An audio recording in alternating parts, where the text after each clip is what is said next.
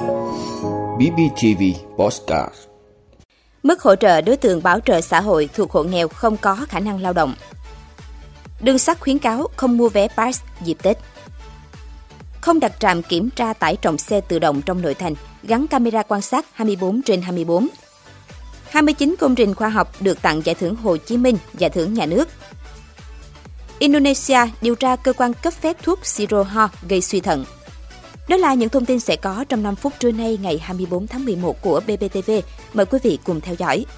Thưa quý vị, Hội đồng Nhân dân tỉnh Bình Phước vừa ban hành nghị quyết số 19-2022 về quy định mức hỗ trợ hàng tháng đối với đối tượng bảo trợ xã hội thuộc hộ nghèo không có khả năng lao động trên địa bàn Bình Phước giai đoạn 2022-2025. Nghị quyết quy định mức hỗ trợ 1,2 triệu đồng một người một tháng đối với các đối tượng ở khu vực nông thôn và 1,7 triệu đồng một người một tháng đối với các đối tượng ở khu vực thành thị. Mức hỗ trợ này không bao gồm kinh phí hỗ trợ đối tượng bảo trợ xã hội được hưởng trợ cấp xã hội hàng tháng từ ngân sách trung ương theo quy định. Kinh phí thực hiện được trích từ nguồn ngân sách địa phương, được bố trí trong dự toán chi thường xuyên hàng năm của cơ quan đơn vị được giao nhiệm vụ theo phân cấp của địa phương. Thưa quý vị, công ty cổ phần vận tải đường sắt Hà Nội cho biết hiện trên các trang mạng xuất hiện hiện tượng pass bán lại vé tàu. Vé pass có thể là vé khách khi mua có nhu cầu đi thật, sau không đi tàu nữa, hoặc đối tượng đầu cơ mua, nhất là vé đi tàu các ngày cao điểm dịp Tết Nguyên đán Quý Mão 2023, sau đó bán lại hưởng chênh lệch. Với vé pass, giá thông thường theo thỏa thuận, nhưng đa số rẻ hơn giá do đường sắt ban hành. Dù trường hợp nào, nếu khách đi tàu không đúng với tên, số giấy tờ tùy thân thể hiện trên thẻ lên tàu, đồng thời lưu trên hệ thống vé tàu điện tử. Thông tin khách đi tàu phải khai báo khi mua vé, sẽ không được đi tàu. Do đó, khách mua vé thật nhưng là vé pass hoặc thẻ lên tàu sửa thông tin hành khách đều không hợp lệ. Vì vậy, để tránh mua phải vé giả, vé không hợp lệ, đường sắt khuyến cáo hành khách lưu ý các quy định khi mua vé và đi tàu. Trường hợp hành khách đi tàu không có vé hoặc vé không đúng với thông tin của người đi tàu, phải mua vé bổ sung với số tiền chênh lệch bằng 1 đến 3 lần giá trị của loại chỗ ghi trên vé theo quy định hiện hành và gấp 2 lần giá trị theo quy định sắp ban hành. Thưa quý vị, Cục Đường bộ Việt Nam Bộ Giao thông Vận tải đang lấy ý kiến dự thảo về quy chuẩn kỹ thuật quốc gia về trạm kiểm tra tải trọng xe. Theo dự thảo, trạm kiểm tra tải trọng xe tự động là hệ thống gồm thiết bị cân kiểm tra tải trọng xe cố định, một cấp cân được lắp đặt cố định trong kết cấu nền, mặt đường và các phương tiện thiết bị phụ trợ khác, hoạt động theo phương pháp tự động kiểm tra phát hiện vi phạm về tải trọng, khổ giới hạn của xe của đường bộ khi xe lưu thông qua cân với tốc độ từ 0 km/h đến 80 km/h hoặc 100 km/h đối với đường cao tốc. Kết quả cân được sử dụng xử phạt vi phạm hành chính theo quy định. Cũng theo dự thảo, trạm sẽ được bố trí trên các đoạn đường bộ trọng điểm, kể cả đường cao tốc, các hành lang vận tải đường bộ chính. Hạn chế việc đặt trạm kiểm tra tải trọng xe tự động trong phạm vi khu vực nội thành, nội thị, các đô thị để chống ủng tắc giao thông. Trạm sẽ được trang bị hệ thống camera an ninh quan sát toàn cảnh. Các camera phải có khả năng điều chỉnh như phóng to 20 lần, quay quét tối thiểu 270 độ liên tục, nghiêng 180 độ. Camera phải có khả năng quan sát cả ngày lẫn đêm. Vị trí lắp đặt camera phải được lựa chọn để đảm bảo hiệu quả quan sát cao nhất.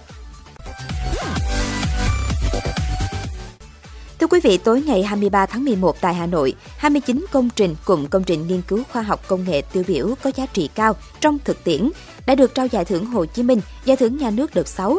29 công trình cùng công trình nghiên cứu của 281 tác giả, đồng tác giả đợt này được Bộ Khoa học và Công nghệ, cơ quan thường trực giải thưởng, triển khai từ tháng 12 năm 2020.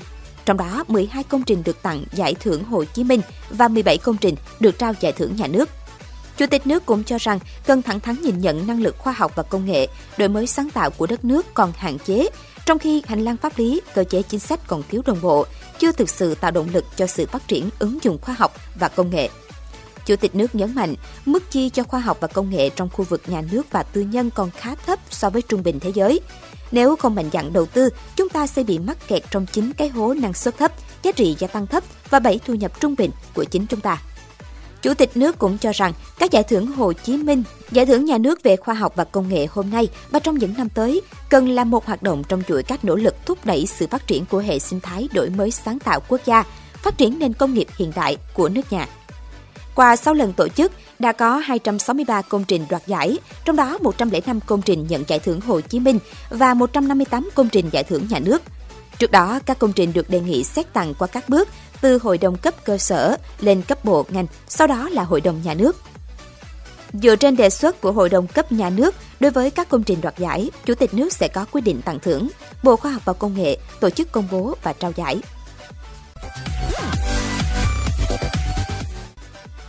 Quý vị, cảnh sát Indonesia hôm qua thông báo sẽ tiến hành lấy lời khai những người quản lý của cơ quan giám sát thực phẩm và dược phẩm về việc cấp phép phân phối các loại siro ho dẫn đến suy thận cấp tính ở trẻ em nước này. Giám đốc đơn vị điều tra hình sự của cảnh sát quốc gia Indonesia cho biết, lệnh triệu tập đã gửi đến các quan chức liên quan đến vấn đề kiểm soát chất lượng thuốc siro ho. Những người này sẽ phải đến cơ quan điều tra để làm rõ những vấn đề liên quan. Trước đó, đơn vị điều tra hình sự đã thông báo nghi phạm là chủ sở hữu công ty CV Samudra Chemical. Ngày 10 tháng 11, Cơ quan Quản lý Thực phẩm và Dược phẩm Indonesia cũng đã thông báo thu hồi giấy phép sản xuất của hai công ty dược phẩm nội địa sản xuất thuốc dạng siro do nghi ngờ liên quan đến hàng trăm ca tử vong của trẻ em bị tổn thương thận cấp tính. Đó là các công ty Samco Pharma và Cibros Pharma. Hai công ty này đã sử dụng lượng ethylene glycol và diethylene glycol ở mức cao trong các sản phẩm của mình.